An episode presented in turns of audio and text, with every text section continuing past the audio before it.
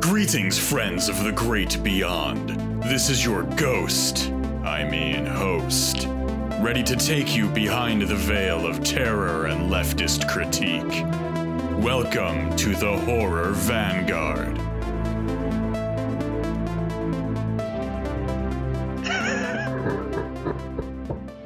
Well, hello everybody, and welcome back to another episode of Horror Vanguard. Uh, I'm John, joined as always by my co-ghost Ash. Ash, how Uh, you doing? doing doing very well, John. I'm excited for today's episode. Uh, you and me both, because we are joined. We're joined in the Horror Vanguard crypts by another very special guest. Uh, joining us is uh, John Levitt. How are you doing? Good. I'm busy uh, haunting America. Well, we had a very famous specter that was haunting Europe, like in the mid in the 19th century. So maybe it's time for America to have one.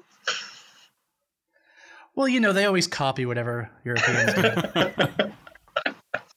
Um, John, for people who uh, maybe don't know you, and could you, how, how would you like to introduce yourself? Could you explain a little bit about who you are and what you do? Uh, I'm a writer, artist, and activist with uh, some of my most recent work in The Baffler and the Houston Chronicle. Uh, we will put uh, links, of course, to some of John's work that you can uh, find, and please do follow him, follow him on Twitter. Like me and Ash, he is very online and is uh, one of the few good posters in the never-ending posting war that, that, that is the discourse. Um, It feels like such damning faint praise. Uh, but we have got you on today to talk about um, probably probably a, a, a film that I I enjoyed way more than I was really expecting to, uh, and I think is an absolute masterpiece. We're talking about Ben Wheatley's adaptation of J.G. Ballard's High Rise.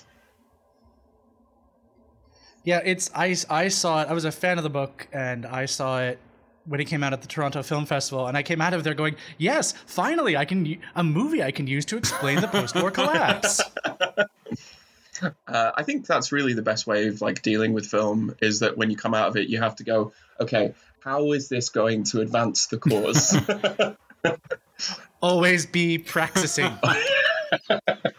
For people who have not seen the film uh, or read the book, it is now time for the now demanded segment of uh, Ash's plot recap.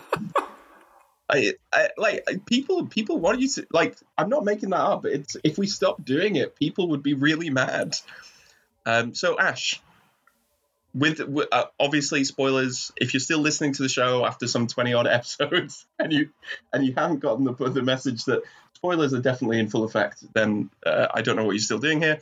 Um. But Ash, could you maybe explain what High Rise is about? I, I will do, as always, my best to accurately recount the events of uh, the film we're about to discuss. Director Ben Wheatley brings us his 2015 treatise on urban architecture, High Rise, an adaptation of J.G. Ballard's novel by the same name. High Rise enters the Marvel Cinematic Universe canon with the introduction of Tom Hiddleston's character Loki, disguised as Dr. Lang. Lang is hiding out in an experimental high rise condo on the outskirts of 1970s London. In a twist, Loki refuses or perhaps cannot use his powers as the tower and its residents slowly lose ties to the outside world as they slip into a Lord of the Flies, or for the more astute and literally minded of you out there, the Avengers level of chaos. Make sure to stick around for the post-credit scene where young Nick Fury explains to an off-screen Shuma Gorath why they need to reduce all cinematic experience to mere commercials for other franchise entries.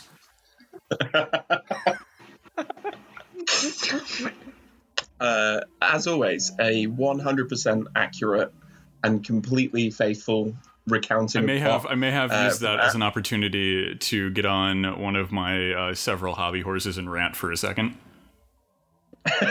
Re- really? No, No. no, me me That- being against Disney slowly consuming every single piece of media we can discuss. Ah, never, never be upset about that. That that seems good and normal to me. That That's fine. good. I can't. I can't wait for the crossover of literally everything in a single movie. That's a giant commercial for the next one. It's going to be great. Um, uh, what? Well, Sorry, go on, John. well, D- D- what Disney is doing is much like what the movie is showing my. us, which is the problems of vertical integration, uh, top-down management, of trying to desi- trying to design an entire social structure with the needs of the people on top placed first. uh, you're 10 not out of wrong. 10, You're an not wrong. accurate uh, depiction. And a, and an excellent segue as a way of getting us back on top. Segues are weird. Um, the horror vanguard trend of not really knowing how to segue through a conversation. And as, as usual, it's our guests that can actually do the good segues, whereas we would just be like, uh, movie talk now? Well, speaking of segues, one of the things that makes this movie so great is because it doesn't really have segues. Thing events flow within each other in a very dreamlike manner. Uh, someone famously says it doesn't have a third act. It never really explains how like the Lord of the Flies chaos happens. It's just something people sort of wake up into, which I I always felt was a good sort of way of ex- how people experience collapse. Like it's not one day someone rings a bell and says it's civil war now. It's like so, things just slowly get. yeah that was shittier. that was one of my the, the things from this movie that really hit hard for me was that like you know in, in like one of the final scenes you still have people working for the people who live on on those top several floors and they're like at this point active cannibals and like like piles of dead bodies and you still have people that like oh i need to go be do my job as a maid today yeah, it's incredible uh, to think about the kind of the drive to assert a standard of normalcy, uh, and you don't really realize until perhaps uh, there are cannibals next door and your dog has gone missing um, that maybe maybe things have changed somewhat. Everything sort of just slips into this slowly degenerating chaos, right? Because it starts with with uh, things like oh, there's extra rubbish. The rubbish disposal systems doesn't really work anymore, and then uh, it, just sort of spirals downward in a way that is like eerily convincing. Because you're quite right, we don't normally get that kind of realistic, uh, expositional understanding of events when we're in the midst of them. And if there's one thing this film is really good at doing, it's be it's placing you as the viewer in the midst of this slowly collapsing dystopia. Yeah, and um, I think we should probably maybe start with the book it was adapted from. yeah Yeah, absolutely. So, um, High Rise is, is definitely a Ballard book. As it about it is about collapse and horror and regenerate degeneration. Mhm. Uh, it's also very expressly a horror book in a way that I don't think this movie necessarily is, because you know, no one's slicing their wrists open to feed kittens. Like the movie is definitely going more towards sort of a class warfare and like just visceral disgust. There are a lot of like really old naked people in the movie. Uh, yeah, especially like the last half an hour, right, where it's very sort of Nero at the fall right of Rome. yeah the, the pr- prolonged anhedonic it's- orgy of the people at the top Ugh. Anyway, so the book. Yeah, take it away. Oh, uh, I was hoping someone else would.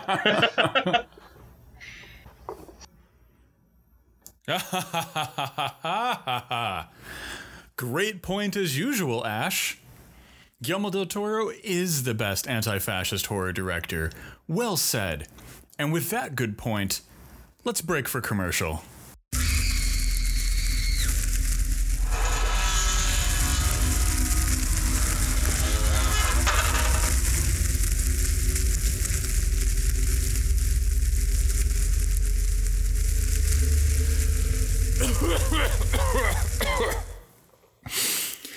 Finally done it! 100 years of fighting investment demons in hell, and I finally escaped. Endless torment and bloodshed with only my stalwart companion Rusty by my side.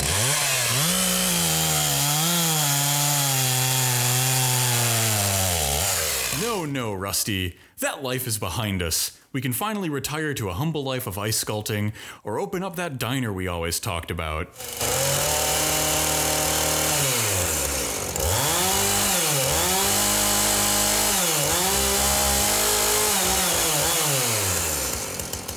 That's the spirit. Now, where are we? Welcome to John's totally regular and extremely normal bookstore.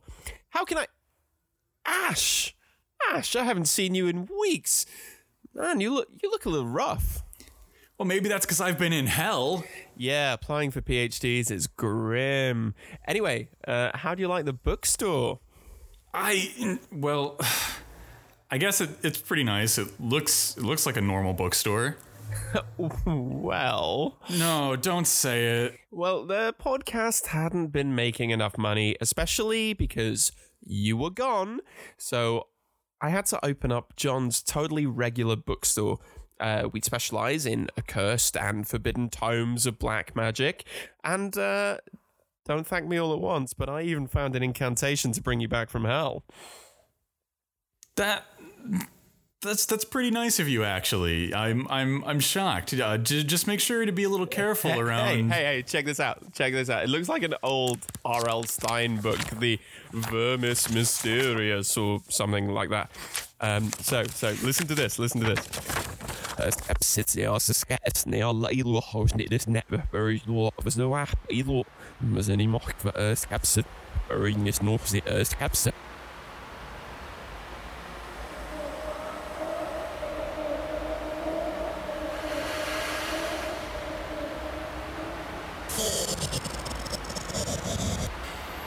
All right, Rusty. Looks like that diner is another day away.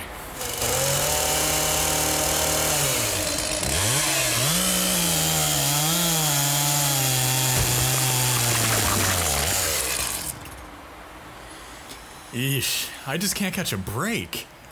If you like what we do and you want to save us from a squamous cyclopean fate, make sure to comment and leave us a rating. You can follow us on Twitter at twitter.com slash horror vanguard. And to support the show and get full access to the Arcane Book Club of Horror episodes, check out our Patreon at patreon.com slash horror vanguard. And now, back to our show. Um, well, I think it's interesting because if you look at Ballard's career, uh, he goes through the a lot of experimentation with different literary styles, um, and so by the time of Crash, which is what 1973, uh, High Rise comes out in 1975, I believe. Um, everything is very sort of plain, very descriptive, very it's very sort of functional. It's not nearly as kind of ornate as his previous work. To be honest, I, I'm sort of shocked that it wasn't adapted more quickly because it it reads like a film treatment. All, all you really need needed, all you really needed, is the right director to come along and make it work. Right, and um, I think it's interesting as a work of adaptation, um, not in that it recreates the events uh, perfectly, although it does hit a lot of the major plot points, but because it really recreates the feeling of reading the book. Like the book feels slightly drunk, and the movie feels very drunk. Yeah, th- this movie, this movie feels drunk. This movie, Yes, this movie very. feels feels like that point in the party where you've only just gone past the point where you could leave and sober up and you'd be fine in the morning, uh, but instead it's going to be messy and you know it now and you you sort of lean into it. That's what this film is like. Right, and the the book has these like very long descriptive passages, which were very well translated into montages in the movie. So I thought, you know, technically that was a good way of adapting it. But also, since the movie, not sorry, not the movie, since the book was being written in the middle of like Britain in the 70s, which was experiencing essentially the, cla- the collapse of its social democratic state, the movie is able to look at that in retrospect and sort of add a politics that wasn't really there in the book because it has hindsight. hmm Yeah. Um, the movie, you know, famously ends on a Margaret Thatcher speech, and with a little William F. Buckley kid Yep. listening on the radio. Yeah. And then, of course, the bubble comes out because, of course, the next the neoliberal society they were building and will spread to the other towers uh, is as bubble fragile as their social democratic state because they did not change the relationship of power. Yeah, uh, well, you just change the kind of um, you just can't change the kind of stru- in this in this case the kind of physical structures, right? You build you build the tower, but you keep the same hierarchies, and so you reproduce the same power relations, which can be accelerated and intensified by the entwining of human subjectivity with technology, uh, which was Ballard's long-standing concern and then uh, you reach the, the the glorious apocalypse that is the end of the film. Which is the end of history. Yeah, I, absolutely, absolutely. Even though, even though this this so the the the film is set in one tower, um, in a development, a planned development of five towers sitting around a lake, and so right at the end of the film, uh, uh, Tom Hiddleston's character uh, Lang talks about expecting others to arrive. So even though even though the these kind of perfect utopias of technology of technology of privatized social structure um, have become so successful. Uh, still, the contagion is is is always going to spread. Um, it's a gloriously depressing ending. uh, an interesting fact about the book: it was one of uh, Ian Curtis's favorite novels. Um, lead singer of Joy Division, uh, and you can kind of tell, you can kind of see why. That explains a Oh, lot. and it's sort of so so the the book I think is quite grimly nihilistic in a way. Um but I think you started to touch on it John that there's a much more explicit political line taken in the film. And so I thought maybe we could jump into talking about the film there and kind of ground the the politics that it's working with Right. Well, it's one of the reasons I love this movie so much is that it is so blunt. like subtlety and shades of meaning are for decadent periods.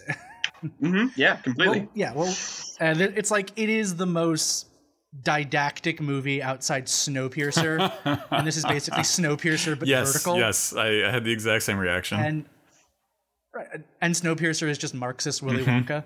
So, so what I love about it is that it is really blunt about its its politics and its sort of metaphor that it's working with.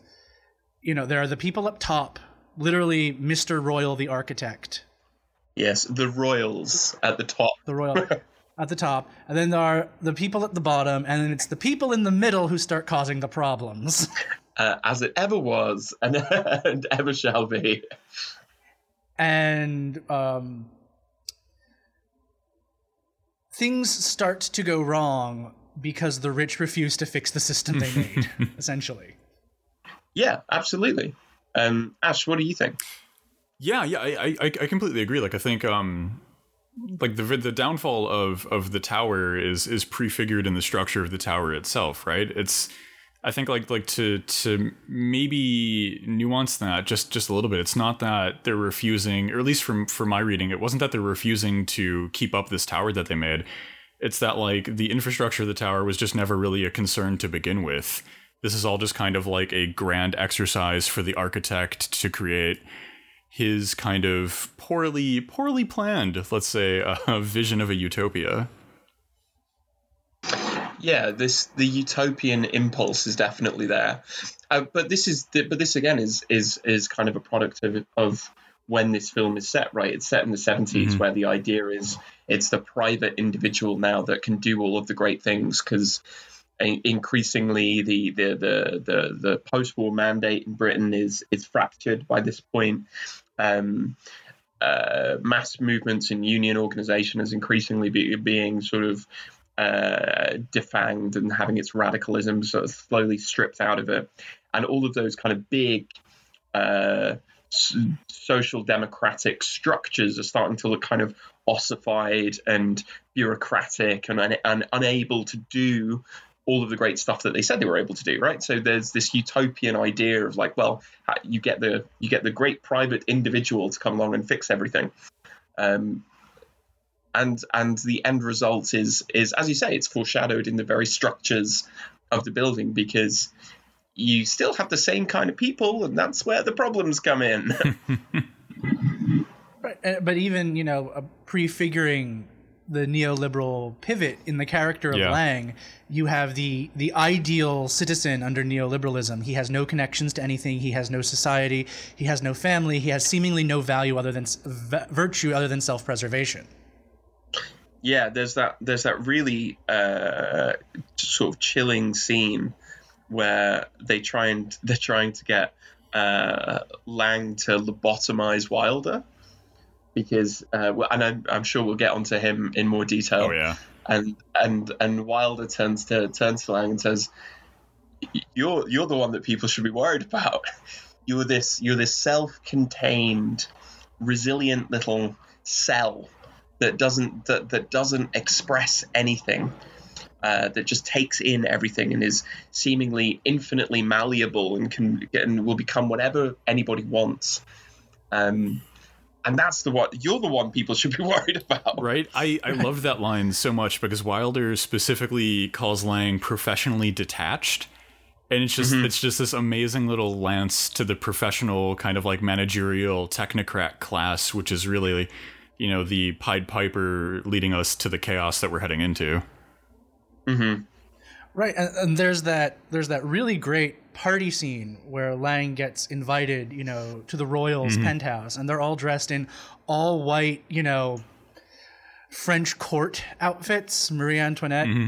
things. Uh, if this, again, if this movie wasn't blunt enough, I love it. And he's obviously he's wearing a, a black business suit, so not only is he out of place visually, he's out of place socially because he's brought a bottle of wine, which is something you do to, like to a middle class or a professional class party, not an upper class party. But I also thought it was interesting. The only other people wearing uh, black are the bodyguards and the Yep. servants. So he is being visually coded as a servant of the rich. And isn't that the great lie the rich always tell the professional class? No, no, no. You're not our servants. You're like junior aristocrats. Right? Yeah. Uh, and there's that amazing moment just before he's thrown into the lift where they take his wine off him and just go, oh, cheap bastard. Yeah, and uh, uh, to, to the whole Marie Antoinette Blunt thing too, when they're um, after after the Society of the Towers just totally collapsed, and the the aristocracy on the top floor are like, okay, we need to go down to the grocery store and, and get some provisions, and they start listing off what they need, and they're like caviar, liquor, and then they, they the camera like pans to the architect's wife, and she's just like cake. Well, also when they're when they're planning like these excursions, they start to use the language of colonialism. Yep. Like, we we must seize the 13th mm-hmm. floor and render its resources to our own. And you know, and also like you could talk about the visual metaphor of the penthouse all mm-hmm. day. The you know Mrs. Royal is much younger. She has more aristocratic manners. She owns a horse. Right, a horse at the top of a this, tower. this lu- right this utterly ludicrous thing which is like you know like monarchy this utterly ludicrous thing we've let in Mm-hmm. but she also um, the director in an interview said when he was reading the book he was thinking about people who buy uh, these expensive works of art and then keep them locked up in collections or locked up in like tax havens just outside Yeah. airports and the entire apartment the royal apartment is just filled with priceless works of art That's- so so there, there's sort of like this big talk utopian talk from mr royal about like public good and working together but they're in fact still just hoarding all the power and resources they're just being kind of nicer about it mm-hmm. which i thought was a very good jab at like british social democracy oh, yeah. Yeah, yeah, yeah. This, this idea that it's, you know, really, really, private corporations want to do good. it's like, uh-huh, yeah, we're still going with that line, are we? We're still. well, well, one thing I think we're all failing to consider here is just how many tourism dollars that the monarchy brings into the UK every year, and the good that those dollars do for the community. they do a lot for charity as well. The the royals they do a lot for charity, um, and I think that's important. right i mean um, is it useful to talk about the plot at all or like the succession of events Ye- or do we just go with like moods and themes Well, I I think I think to talk about plot is not terribly useful, but to talk about this the order of events is probably more useful Right? because yeah. There, there are. uh, this is Oh, go go on. so well this isn't a film that has a kind of strong concern with uh, plots uh, and it is it is very much a kind of mood piece. But I think that's the best way to talk about it would be, be to maybe give people who've not yet seen the film, although you should, um, a, a kind of a sense of the order of events that that we go through. Yeah, I was just I was just gonna say that um, when when I was watching this movie, one of the things that kind of occurred to me was that in a lot of respects, this is like Mother, the Aronofsky film, except for Yes, competent yes. and good, uh, and not reactionary bullshit. right? Yeah, and like so so there there there is a plot in the sense that like we we are watching a sequence of of images and narrative cul-de-sacs through which characters grow and have arcs. Um, no, I, I think that's right actually, and and so so ha- if if we were to kind of try and map out the key moments uh, from beginning to end, what would what would you put in there? Well, Lang enters the town. he gets his apartment. He, and I, the director has a previous background in advertising, and I think you can really tell in like the initial shots of the tower because it looks really good. It looks like it could be this like retro future uh, utopia. The instructions like for here's how to put together your new perfect apartment like our very IKEA. Yep. Yeah, yeah.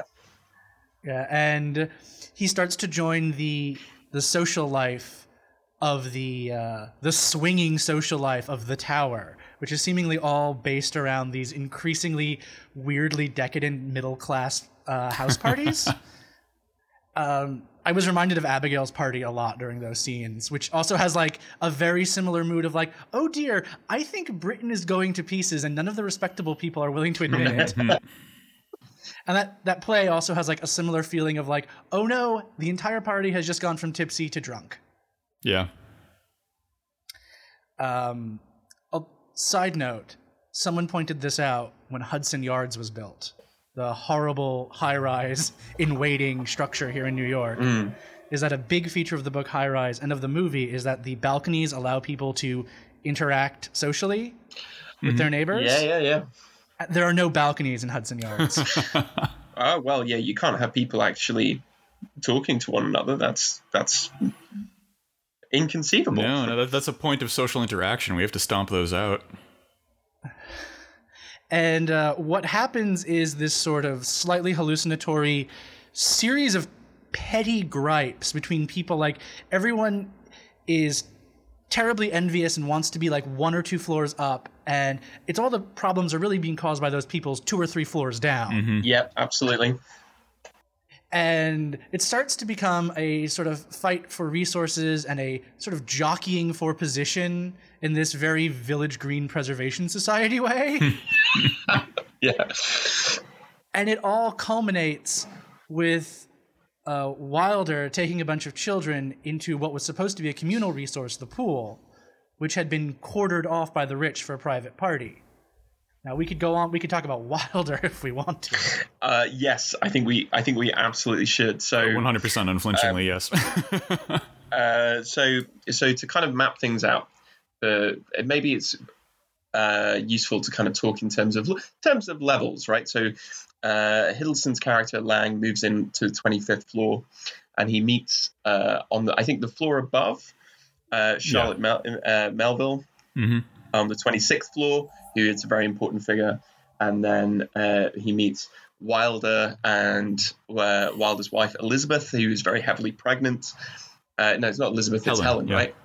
Played by Elisabeth Moss. That's why. That's why I got those names mixed up. Uh, and Wilder is this sort of renegade filmmaker slash documentarian. Um, Who's never seen working or producing anything? so, so what do we think about the character of Wilder, played by Luke Evans? Um, well, it's it's the most Luke Evans performance, which is great. And I, I just I really love it's like in this movie all about like the horrors of the rich and revanchism and neoliberalism. There Wilder really is just kind of a stab at the left. You get the feeling that this is someone like who's really good at parties and doing a lot of coke and talking about revolution, but actually doesn't Yes. produce anything. and has this long suffering, eternally pregnant wife who's constantly mm-hmm. cooking. Although I, I would like to point out there's there's that very pregnant line where she mentions like the baby was supposed to be due and it won't it hasn't come out yet and like in the theater I basically said, "Ah, I see. So the new world struggles to be born." Now. Zing. Uh, Ash, what do you think about Wilder? Uh, so something that I, that I found really interesting is that this movie has two competing documentarians. There's Wilder and there's um there's another documentarian and I'm completely blanking on his name, but he does like nature nature documentaries. And and in the end, it, like when after Wilder's kind of uh, like either lost his mind or reached his breaking point, he's trying to like document the collapse and like you know uh, Helen makes a comment that like oh you're doing another prison documentary? So there's there's another like incredibly not blunt line about this society. But um so so we get the we get this contrast right? And like I think you're right about Wilder being a a uh, stab at like this kind of like unorganized individualistic impulse within the left right like there's a giant poster of Che in Wilder Yeah, in yeah. Wilder's apartment and and that that is just like an absolute call out. And I think like something interesting. We there's another throwaway line where Wilder's wife is an environmentalist, and she's trying to talk to people about recycling. And so all all of the kind of like uh, I guess progressive uh, characters of the film and the progressive impulses within the film are are all still mitigated through this kind of like neoliberal capitalist hyper individualistic take. You know like at, at no point in the film do we see like the closest thing we get to like any kind of collective solidarity amongst the lower classes is when they when uh, wilder leads the children to go storm the pool Yeah, he's this he's this interesting sort of dilettante Yeah. figure, right? Who who doesn't seem uh, really able to to commit to to anything with any seriousness. Um, slightly feckless, has has seemingly never really done any work ever, but has these grand plans of of of making kind of uh, great works of art to, to redefine redefine the documentary film. So I was just like, it's interesting that it could be sort of like a jab at the nature of art to change things. You know, like the whole sort of joke and "Sorry to Bother You" is that like you can document the abuses all you want, people ultimately don't care. Yeah, Uh, but also, I think it's interesting that there are all these documentarians because all Laing really does is observe. Yeah, absolutely. Absolutely. There's this there's this kind of uh, panopticon effect happening throughout the building. Um, Yeah, but, uh, with the, uh, I've lost the word for them. The things that are not outside your house that are not part of your house. Balconies. Balconies. balconies. we got there in the end. yeah yeah Uh, yeah, yeah, so- charlotte is always kind of observing downward onto laing's position Yeah, and Yeah, uh, Charlotte kind of like functions like a spy. she knows everything.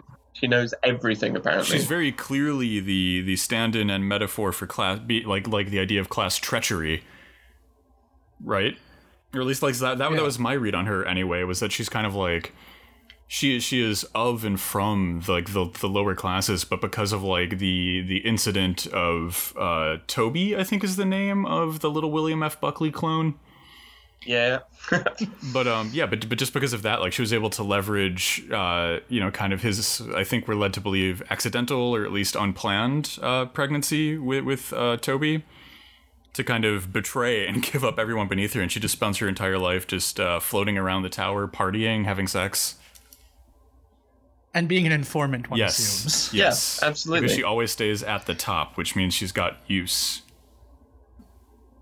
And uh, so after the pool is taken over and the chaos happens, you know, the royal, the members of the royal apartment, like immediately start the revanchist campaign, which I thought was good because like it is such a mi- it is such a minor thing, but it's like when do the most biggest restrictions against leftist organized happen? It's during peaceful protests. Yeah, absolutely. Uh, and it because all Wilder has done is take all the kids from a birthday party to go swimming in in in what is supposed to be, as you pointed out, a communal resource for the entire building. Um, but that has to be that has to be squashed. That has to, you know, those lower those lower floors have to be put in their place. And at, and as it continues and goes on, you have this uh, regression of the upper classes, which is interesting. The women immediately become property. And they start having like these communal harems. The men just stop wearing pants and start looking like toddlers. and that's when the real sort of changeover the the SOS sequence starts to begin. Mm-hmm. In which people are aware things are falling apart, but they kind of also can't stop partying, which again feels very 70s. yeah. Uh, and also, I think weirdly feels very contemporary. I mean, we we exist in in in uh, a kind of nightmare scenario at the moment, um, but at the same time, we're constantly uh, sort of shown all of these things that are designed to be sources of gratification, constant gratification, constant entertainment, constant uh, stimulus. Uh, but even though we we are also aware that maybe some pretty significant things in the world right now are going horribly wrong. Uh, and people should probably be doing something about that. It seems incredibly difficult to articulate why, for uh, for the kind of individual subject. I think why is that? Why why is that happening? Why is this slow decline? This this well, not slow really in the contemporary society. Why is this decline? You know, the house is on fire, but still there's a new Marvel movie coming out next year. that is that is ex- this is fine. Everything is that is fine. exactly what I was thinking about. Right, like I was thinking about like uh, what when um we get to the point in the movie where. Uh, Royal, uh, another another really not blunt, subtle name that you had to be super smart to pick up on, uh, Mhm. and and the rest of the aristocracy kind of start having this like eternal pointless orgy. I was kind of, I started to think about like okay like what would 2045's high rise look like, and it and it would just be a bunch of like people anhedonically like watching a Marvel movie and then having like a four hour Reddit post conversation about the meaning of the post credit scene and, and what the next movie is going to be or something like that. While completely surrounded by refugee Yeah, camps. yeah, yeah, exactly. Yeah, in the in the middle of like you know it's 120 degrees outside in in Wisconsin in the spring, and then people are just kind of like, oh, did you, did you see what Captain Marvel did in that movie? yeah, yeah. I mean, because that's not that's nothing more than an extrapolation of the current material conditions, right? Which is exactly what this film is. It takes um, it takes the vision of the future that, that Ballard had in 1975 and puts it in a 1975, a future a future that has already happened, as Tom Hiddleston's character says right near the beginning of the film. So, yeah, I think I think there's this slow, irresistible slide into uh, depressive anhedonia. Right, and there's like you know these just these really great visual me- metaphors. Like I always want to point out that this is a really beautiful film to watch, Mm. Um, not only because of like the retro futuristic design. Uh, it's just really well lit, Oh, yeah. and like its visual sense. I, I always complain about American movies are to be listened to, not looked at. Sick burn. But like I could watch this movie with the with just the soundtrack, which is also great. Like at one point, Hiddleston is trying to paint his apartment, and he gets paint, this blue paint splattered all over his face, and he looks like one of the Iceni who are about like you know to burn London down. Yeah, absolutely. it's woad. Um, but like going back to your point, John, about um, a future that has already happened, is this perhaps where we bring in Mark Fisher? bum bum bum. Uh, yeah, probably. Pro- I, I mean, in my defense, we're about half an hour in, and to be honest, I was expecting me my, myself to do this in like five minutes. I mean, it's, you're so well I past due. Ding ding ding ding ding! Mark Fisher bell. yeah, the Mark Fisher air horn just goes off in the background. Wah. It's just that sound from Annihilation. yeah, but this is um, Fisher wrote about this film actually, and and saw it as uh, uh, an extremely um, positive and, and important political film. Um, but he talks about it. There's this there's this uh, great point that he makes where he talks about it as an example of bourgeois insularity, which reaches its kind of um, totality in that like the poor or like lower class people don't even register as people anymore or e- even as objects except as like objects of contempt. Um, there's that there's that moment where some of them are talking in the royal penthouse about the the cleaner about the maid and she says, "Well, she, I, I, she says I, I have to pay her the money I owe her. Apparently, why are poor people so obsessed with money? it's like these people that, like the, the rich, the, the kind of bourgeois, have turned it, turned their gaze inward into themselves, into a kind of narcissistic stupor, to the point where they can't even see any other kind of person as an actual person." Well, yeah, and I think um, connecting to what Ash said about how the movie is really about the limits of individualism to actually accomplish anything, because like if you take individualism to its absurd conclusion, you end up with the high Mhm. rise. Mm. And you know the ending where everything will be great as long as we go and um, loot and pillage the other towers and bring our way of thinking to them. You know they're not a collapsing Soviet Union. We can completely privatize. Yeah. Uh, as, as Fisher puts it, this world without apparent so- solidarity, the callousness and brutality of the English boarding school, liberated from any master, is the fantasy space of the new bourgeois. A fantasy space which has served as the template for the neoliberal remodeling of actual social relations. Ooh, Fisher's so good. Annoyingly so. I know, yeah. Annoying. So. And it just oh, sorry. No, go on. Oh, it, it just like it gets even further underlined again at the end of the film, which uh, the director said he wanted it to be a reference to Carpenter's They Live, except it's uh, Margaret Thatcher talking about how there is no society, and this William F. Buckley clone looks at a little bubble floating Yep. away. Um, what did you think about the ending? A question for both of you. Well, I thought it was, you know, supposed to saying, "Hey, so you know the thing that happened to the high rise because the high rise is Britain is what happened to Britain and it's now going to happen everywhere." But ultimately, it is just as fragile as the so-called utopian top-down utopian society it created. So I actually thought it was kind of hopeful, but that could just be like my anarcho-syndicalist reading of it. Yeah, I mean that's a good point. Ash, what about you? Hmm. As far as far as like that that very last sequence goes, when we we've got the uh, uh just just fantastic like mini me William F Buckley thing going on along alongside like and he's like astutely smoking his pipe and we've got Margaret Thatcher playing in the background. I I just like I I thought that was hilarious.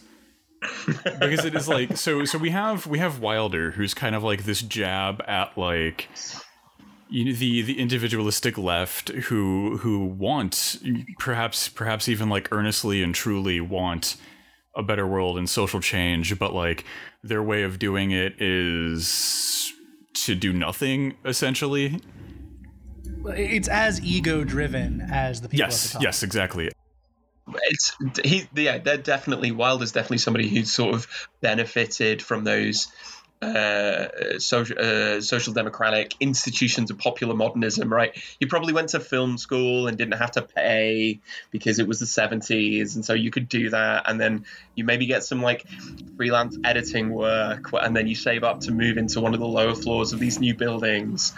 Uh, but there's no there's no real kind of drive there, is there? right and i think um i think uh you know i really hope the kid's name is toby because in my head i keep calling him that and i might be entirely wrong but um This is where Toby Young came from.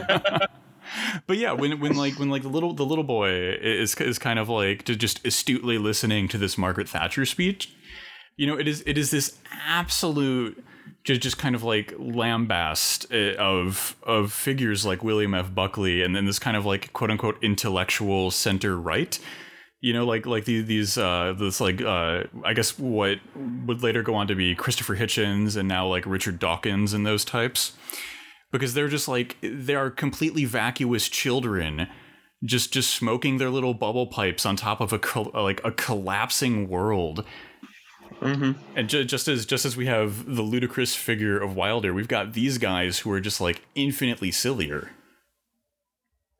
Yeah, and well, I think it's really telling that he's listening to a radio because a radio is like a mouthpiece. This guy's like a stand-in for all of these media figures, and also what will become one of the most radicalizing forces in the post-70s era, but talk Yep. radio. Yeah, absolutely. And I think the ending, actually, the film as a whole, you know, you, you've said frequently, John, that this is like uh, the high rise is Britain. And I think in the contemporary context of British politics, what you kind of can understand is that slow slide into the undoing of any kind of shared social basis for for kind of life and class so- solidarity. That can, that can be unpicked over over the course of a generation or so. I mean that's something thatcher said right? That the aim was not to was to remake the soul of people it was to make it an entirely different kind of person and so this this is what 2015 this film comes out Mhm. so that's almost uh, an entire decade of uh, right wing austerity and the slow the slow cancellation of a of a uh, a properly social democratic future of British politics. You know, uh, with literally a hundred thousand, if not more, disabled people dying because of the way they were treated by the government. So what this film is really good at is condensing the slow slide of uh, Britain into this intoxicated anhedonia from the span of what 15 years into bang two hours. This is what it looks like. So for me the ending the ending is both prophetic and slightly uh, very depressing because even though i think you're right ash like they're infinitely sillier but they're not seen that way Right, yeah, but they're- but they're on top of taken the deeply rise. seriously Yeah. they're at the top of the high rise Literally now. sitting on top Yep. of the high rise. um, and and the forces that have produced that state within the high rise have only intensified right it's become a generational thing you've made an entirely new subject of people You get people who start gigantic drunken fistfights on boats because they saw a clown. I was so excited that happened this week, knowing this episode was coming up, because it was just like High Rise 2, Blood in the Water. but oh my god, High Rise 2 is uh, Kevin Costner's Waterworld. yeah I've just I've seen the light now. well, I, I'm the sunny, funny American, so like my takeaway is good. So the answer is, as history always teaches us, solidarity. yeah yes. uh, but but a kind of a kind of Ballardian Fisher-esque reading is on what basis do you construct that?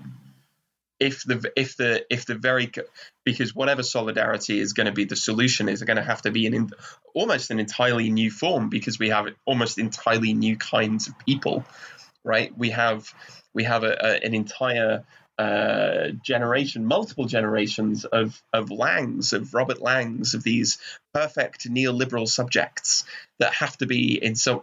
Uh, I, I, I was going to say sort of deprogrammed, but it makes it sound like a cult. But, is, but that is is a a 100% accurate way to phrase it. Neoliberalism is state Yeah. religion. Um, so they have to be converted. Uh, so that's that's that's maybe the the way in which I think it's a little more depressing than that. It's a little more bleak. How do you stop that um, degeneration of the high rise spreading to the next one and to the next one? And the answer is, well, uh, can you even? It's something you say on Twitter quite a lot, John, which is like you're not an accelerationist, but the people in charge seem to be. yeah, I'm not thinking they're thinking. I don't think they're thinking these things through very far. no, no. Uh, Oh, but it, well, but it's, maybe the future is Helen's baby that can't be born. yeah i mean i mean but this this goes some way to explaining why especially in the british left in like 2014 to 2016 there was that uh, kind of resurgence of interest in leftist accelerationism with um, uh, uh, people like alex williams and nick srnicek and mark fisher. But that also has within it there is there is the other kind of other side of the coin which is the slightly much more much more bleak uh, uh, and authoritarian visions of accelerationism Yeah. Um, so, so one, one thing that, that your comment brings to mind for me, right, is, you know, you see, you see this entire society collapsing and in the, the lower classes who, as, as they have, you know, for history and as they do now, hold all of the power, but have been duped into believing they don't, just kind of acquiesce to, to the collapse of the world around them. And we, we, we see that from the beginning where they're, where they're like, hey, we've been without power for a couple days. And then like the, the kind of like these functionaries of the functionaries of the aristocracy are like, uh, well, you're behind in your bill one day, so you really can't complain about it, can you? and then that kind of Yeah. stifles their budding resistance. But one of the things that I was thinking about while I was watching them kind of just just essentially allow this to happen was this idea of prefiguration, right? Like so prefiguration is pretty common or at least common-ish amongst uh, anarchist theory and it suggests that in order to develop a new world, we need to start building the capacity for that new way of life within people while we're still in the old world, often phrased as uh, building a new world in the shell of the old. And it's something Yeah. that's completely missing from this film, right? And it's why, like, even even when we're th- like three months post collapse, you know, we still have the, these like lower level people just like con- continuing on as if this is like anywhere near an acceptable or or good way to live, and it's because they've never there's never been effort put in within the context of the high rise to develop any kind of um oh my god agential i was just blanking on a word there agential capacity within these people to start doing these kind of like uh, uh like like ways of living and making choices for themselves. I think that's a really I think that's a really important point, and I think um, it's it's there's a temptation, especially I think for uh, the contemporary left, maybe to to think of well everything will be fixed come the revolution. When Yep. when when capitalism is gone everything will be fine. Um, but there is no pure revolution. There is no uh, you know um, eschatology of revolution where it'll just arrive and the new world will be born and then everything will be fine from then on. No, Um, no matter how much we want. yeah. But but it- because uh, for exactly the reasons that this film explains right the same structures are physically still there yes conditioning people to act in ways which are repressive and authoritarian and reactionary and revanchist um, so I, I think solidarity is, is half of the answer, and the other half is struggle. Yeah, yeah, and I think I think the film actually even has a good example of this, and that's patriarchy. You know, like patriarchy is clearly uh, interwoven with and and difficult to separate from capitalism, but it also predates and can theoretically outlast capitalism. And we, we, we see that in the film. Like as society completely collapses, uh, patriarchy just gets more powerful.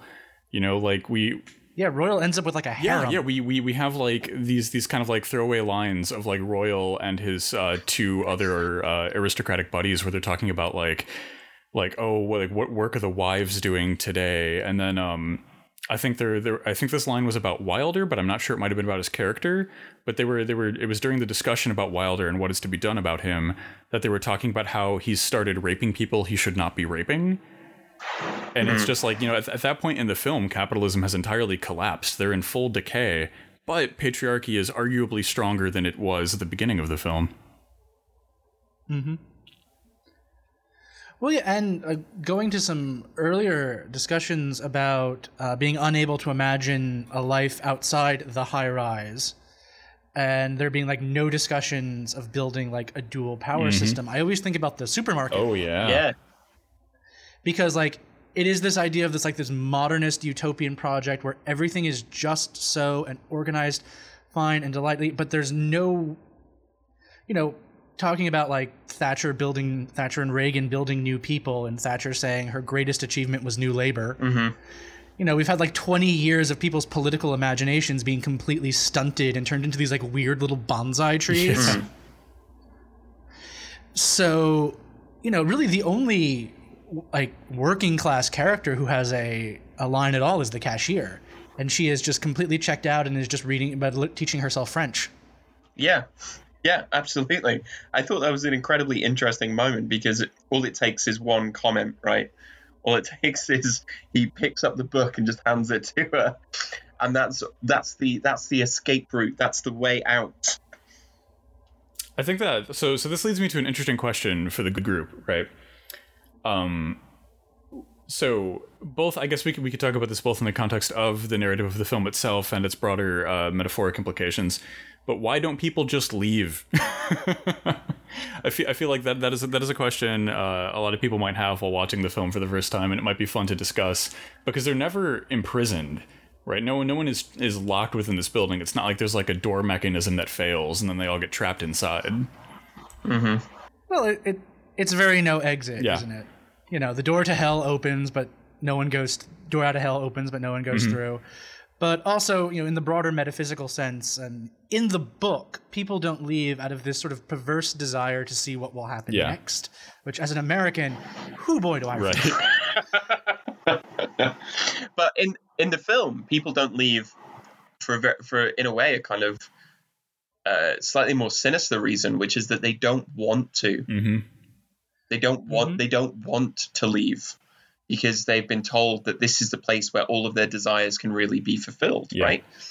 There is there is a there is absolutely a explicit connection between the violence and and class warfare that emerges and that kind of indulgent anhedonic sex party vibe that, that goes throughout the entire middle middle hour of the film is that it promises them the liberation of their libidinal desires right what do you really want so they don't they don't Yeah. they don't leave because they don't want to leave What are they going to do? Go back to a two up, two down Yeah. in North London? yeah What are they going to do? Get a job? when you've when you've you know broken down the door of those those bastards on on floor 15 with a with a mallet and stolen all of their stuff can you really go back to a 9 to 5 Yeah, no, I I was just listening to the podcast. Um, it could happen here, which like a war journalist that sort of lays out the case of what like a long-standing American insurrection would look like, and he has an entire episode called "Sometimes During War, People with Chronic Conditions Get Better Because They Have an Outlet." It- yeah Like there's suddenly a structure to their day. They can go conquer floor f- 16. And to be real, the You people can- on floor 16 had it coming, so. yeah i mean just monsters all of them but but you see it like even on the individual level those those people who externally are so respectable and so have so much cultural capital they're newsreaders they're actors they're they're, they're doctors as soon as they get behind those those sleek doorways like all of that there's this kind of uh, revolt against the external right so they they don't leave for the for the for the simple reason that that we are the subject is inserted into capitalism not just on the level of productivity but on the level of desire right uh, I talk about Wilhelm Reich all the time, but he talked about, you know, why do people desire their own repression? It's because, because well, in a way, because capitalism offers us what we th- what we think that we want. We want the chance to indulge those dark libidinal urges. And the desire to repress others as we have been repressed. Yeah, absolutely. And those those those desires are, you know, to to quote what I think is now the unofficial slogan of this podcast, that horror wants to do things to your body. Th- Yes. Those things, those things will will disgust you. Those things will revolt you. But there will be a part of you that really likes those things too. Um, and this that's what this film is really good at zooming in on. Yeah, I think there's um I think kind of going building and building off of what you're saying, there's like um there's there's a systemic implication in here too. We get that scene where um I believe it's Wilder and Laing and they're outside and like they just see all of these cars. Right. And there there are so many cars and they're so soft focused in the background that, that it just blurs together in a sea of shining metal. Mm. And you know, like they're they're really discussing leaving, and then Laing's just like, "Well, I would, but I, I can't seem to remember where I left my car." and like like Yeah. it's it's it's it's hilarious, and it's also like structurally and on a systemic level, the only way out they've ever they've built for themselves is individualism. It's the individualism re- uh, and the individualistic freedom represented by the the personal vehicle, right? There are no mm. buses or or light rail going back and forth to this tower complex. It's just your car you know you and like we we see like what i what i think is maybe a part of london way in the background. So you'd have to like just walk all, all the way back to the city with whatever you can carry from there. You know you've kind of been damned by the very structure of the system to be imprisoned in this tower. Yeah, absolutely. But it's an imprisonment that you willingly accept. and i, th- I You know, think it, it might also be worth pointing out that um, perhaps for some of the people in the lower echelons of the tower like moving is just functionally impossible like laing could do it and the people Yeah. on Laing's sphere could easily just just you know kind of cancel a lease and go sign a new one and take a momentary financial hit. But you know maybe for like uh, Helen and Wilder, moving all of those kids and their home on what is definitely like because because Helen is their only income it seems and she works for the tower that Mhm. that moving is for them functionally impossible. Yeah, absolutely. So, um, a question that might be interesting to think about. Um, we have long held the line correctly that all films are horror films. Um, but is this one? Is this a horror movie? Oh yay! I was gonna ask this at the end. I'm so glad that we're talking about this. Is this a horror movie? What What do you both think? Well, um, the book is definitely a horror book. I know because it gave me nightmares. Yep. uh, but I didn't. I didn't necessarily have the same sensation of horror watching this film that I would with other horror movies. It did things to my body, but not in the ways I associate with hor- with more traditional horror movies. This is more like an, an ideological horror movie. It's like class warfare horror. Uh, the idea of like this is what's lurking under all your systems of oppression, and the instant they're allowed to do it, this is what they're going to do. hmm Oh, oh my god! I just realized that this is the first Brexit horror movie. Yes. yeah. Like I, uh, that. That's exactly what this is. This is the Brexit horror movie. This is Convince, This is- convince me Boris Johnson isn't up in the Royals apartment right now. um n- n- no th- there's the this is that's exactly what this is it is class warfare as horror the the horror of class warfare what do you think ash Uh, yeah, I, I really like this line of thought, right? And I think um, it, it kind of depends on how, or what, rather, what framework we want to use to discuss this question, right?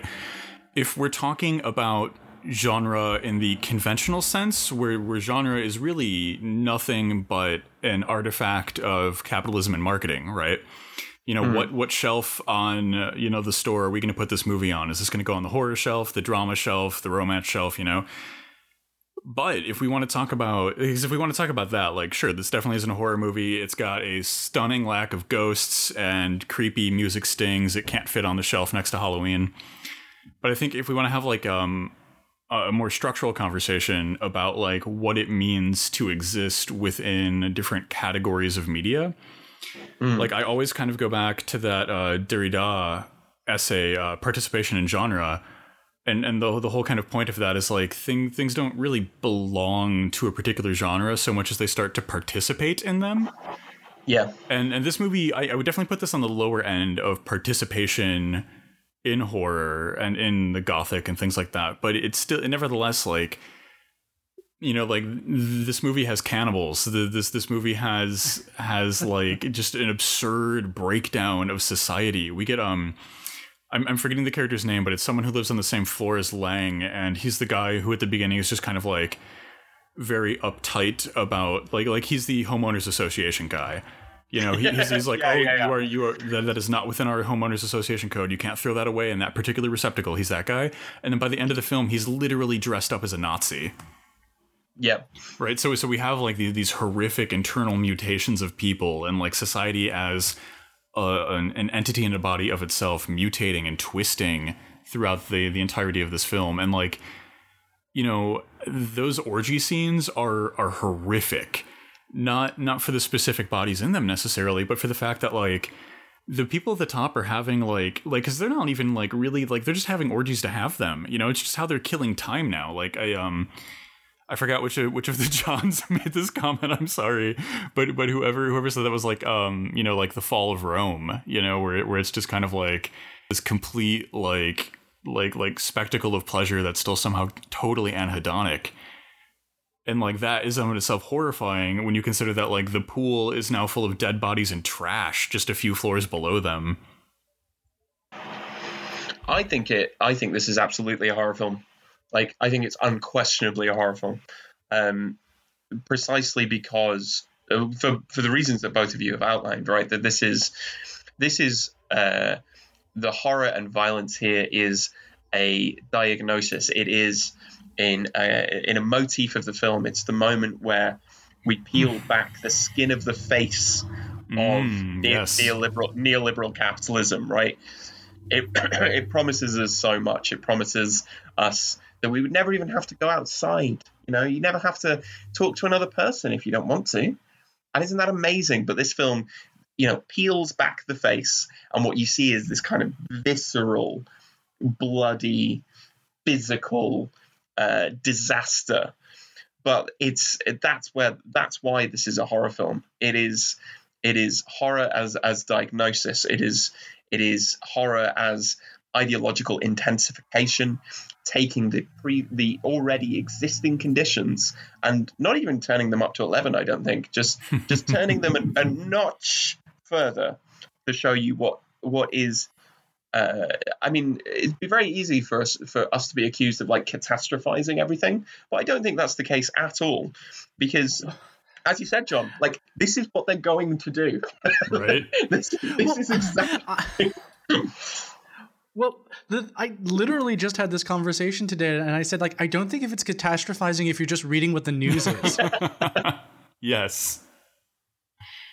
you know, and and uh, yeah, all we need to do is is look at the news and show there's that there's that great um, there's that great quote from uh, capitalist realism says that coffee bars and internment camps can coexist. Mm-hmm. Right. The the the apocalypse is is not down the road. It's not still to come. It's what we live through. Um, right? I mean, all you have to do is like, like, I mean, I don't know, not not to do like the super standard leftist thing, but like history. You know, clap emoji history. Like just go, just go look look at like uh, the statements of just like kind of ground level Nazi soldiers after after the fall of the Third Reich. You know, these dudes, like half of these dudes were like, uh, I had no idea what we're doing. I was just kind of like manning a, a barracks station. I, w- w- what, Holocaust? What are you talking about, man? And like, like this profound ignorance of, of the suffering and nightmare that is being inflicted around people is 100% capable of being pushed out of conscious thought. There's something grim. There's something grim for the kids at home. So uh, I think we've we've shown that once again the the horror vanguard line that all films are, films are horror films is inarguably true. Are there any any final thoughts that we want to bring in as we as we start to wrap things up? Uh, the mu- the score of this uh, movie is great, particularly the opening score. The tower opens, sounds exactly like a like a new mall is opening. Oh yeah. but it keep but it keeps getting like it keeps getting into like lower registries and more minor keys. So it's like a mall is opening, but something is terribly wrong with the mall. I Um, love the score for this film. I think the score Yeah. is incredible, and the, and the soundtrack and music choices Oh are yeah. so on point. Uh, I love the fact that Ben Wheatley does not care about three act structures. Uh, oh yeah, there's there's no third act. It's great. Mhm. yeah, d- d- doesn't care about that at all. I love the fact that it is it it is significantly. It shows Darren Aronofsky to be the absolute hack that he is. Um, uh, the the official horror vanguard nemesis. Um, it, it is true. Aronofsky is it's, uh, very it's bad. genuinely one of the most interesting and, and politically radical British horror films of the last decade. Yeah, there's there's so much to discuss with this film. I think one of one of the lines that I really enjoyed was um, uh, Simmons, the guy who is Royal's bodyguard. Uh, towards the end of the film, when when even when Royal's power over the system has kind of lost been lost to him, uh, uh, Royal is trying to give some orders to Simmons, and Simmons just kind of looks up at him and says, "I don't work for you. I work for the building." Yeah, and like that is that is just so damning and I, I immediately went to to as as i suppose i want to do. I immediately went to like okay like what theoretical frameworks does this engage with? And this kind of engages with the idea that like capitalism and the state aren't distinct entities right? Capitalism and the state are co-constitutive of each other. Like royal as the embodiment of kind of like this total neoliberal capitalism like even even after he himself is kind of like like his his hands have left the wheel you know simmons uh, he's there for the state the tower as state rather I, I, yeah, absolutely. I mean, this is come on. This is something that uh, you can see with the American presidency. right? You have you have someone whose hands are not on the wheel, uh, but but the machinery of state still functions. It still does exactly what it was intended to do, but it does it with ever increasing callousness and and viciousness and cruelty. Because, uh, as Flavia Dodson says, the cruelty was always the point, but now that the public face has been uh, distanced enough that you can dial that up without anyone seeming to notice or care.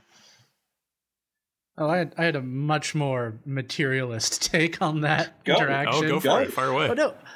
I just immediately thought about all these um, extremely rich people who are building like climate change bunkers Oh, in New yeah. Zealand, and they're constantly like. A- one of them was like asking a security expert, like, "Well, how do we make sure our guards don't turn on us?" And they're like, "Well, you have to like essentially make them into minor feudal lords, treat them like members of the family." And the response was unanimously, "No, but what about bomb collars?" Yep.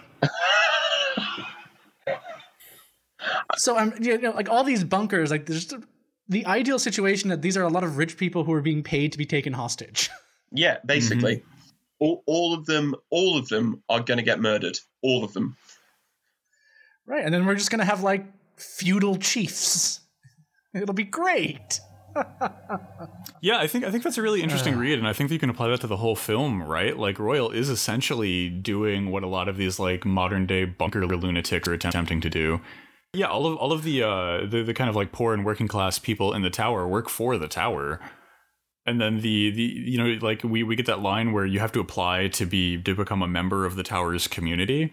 And so Royal is kind of weeding out like oh who will be interesting, right? And like he picks he picks Laing because Laing is like he's a novelty, you know. He's not an, an aristocrat. He's not worthy. He's just particularly interesting for him. Yeah, absolutely, absolutely. Um, and this idea that um, really the, the the individual power doesn't really matter, you know, because you can get rid of royal. The structure is still there. Mm-hmm. The the those those that that capitalist totality still exists. It isn't a case of oh well, it's just one bad person. Yeah. Uh, it's it's a case of it's the it's the entire thing, right? It's the entire high rise. The only way the the only way uh, out in this case would be to tear the whole thing down. Well, right. And that, that comes um into a reading of the film as a another sort of attack, which is like the problems of social democracy is that they don't fundamentally change the power structure. Yes. They just sort of ease the structure a bit. And unless you do that, well, rich people have a lot of time and they can just wait Mm-hmm. until the time comes where they can reassert themselves. Yeah, they've gotten really good at inheritance law and and, and, and, Yeah. and finding sort of quiet offshore tax havens to store genuinely colossal amounts of, of, of money like Scrooge McDuck. Um, Reality warping levels of money. Yeah, yeah, absolutely.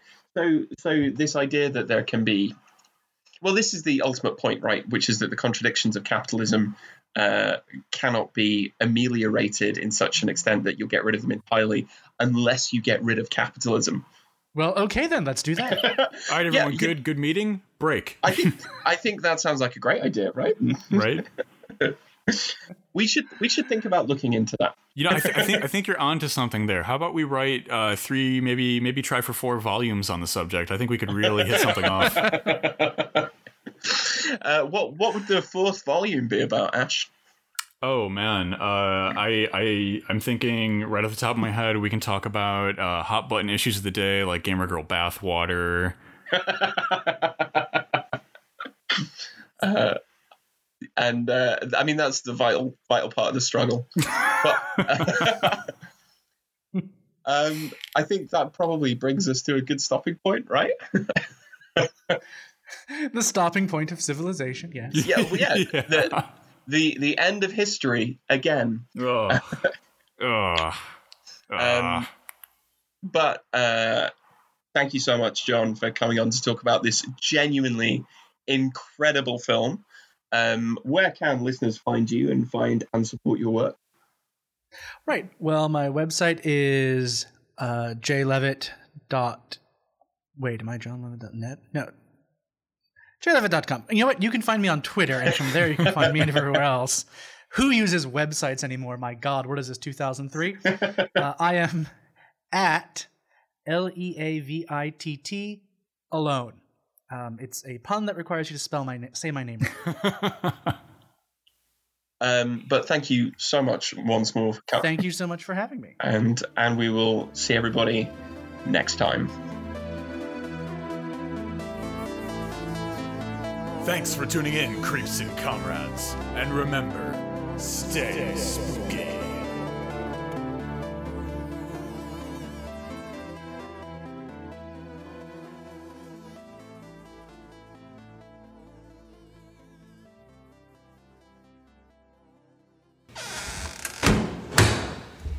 Bit dot. Wait, am I John johnleavitt.net? No. JLeavitt.com. You know what? You can find me on Twitter, and from there you can find me everywhere else. Who uses websites anymore? My God, what is this? 2003. Uh, I am at L E A V I T T alone. Um, it's a pun that requires you to spell my na- say my name. Um, but thank you so much once more for coming. Thank you so much for having me. and and we will see everybody next time. Thanks for tuning in, creeps and comrades. And remember, stay spooky.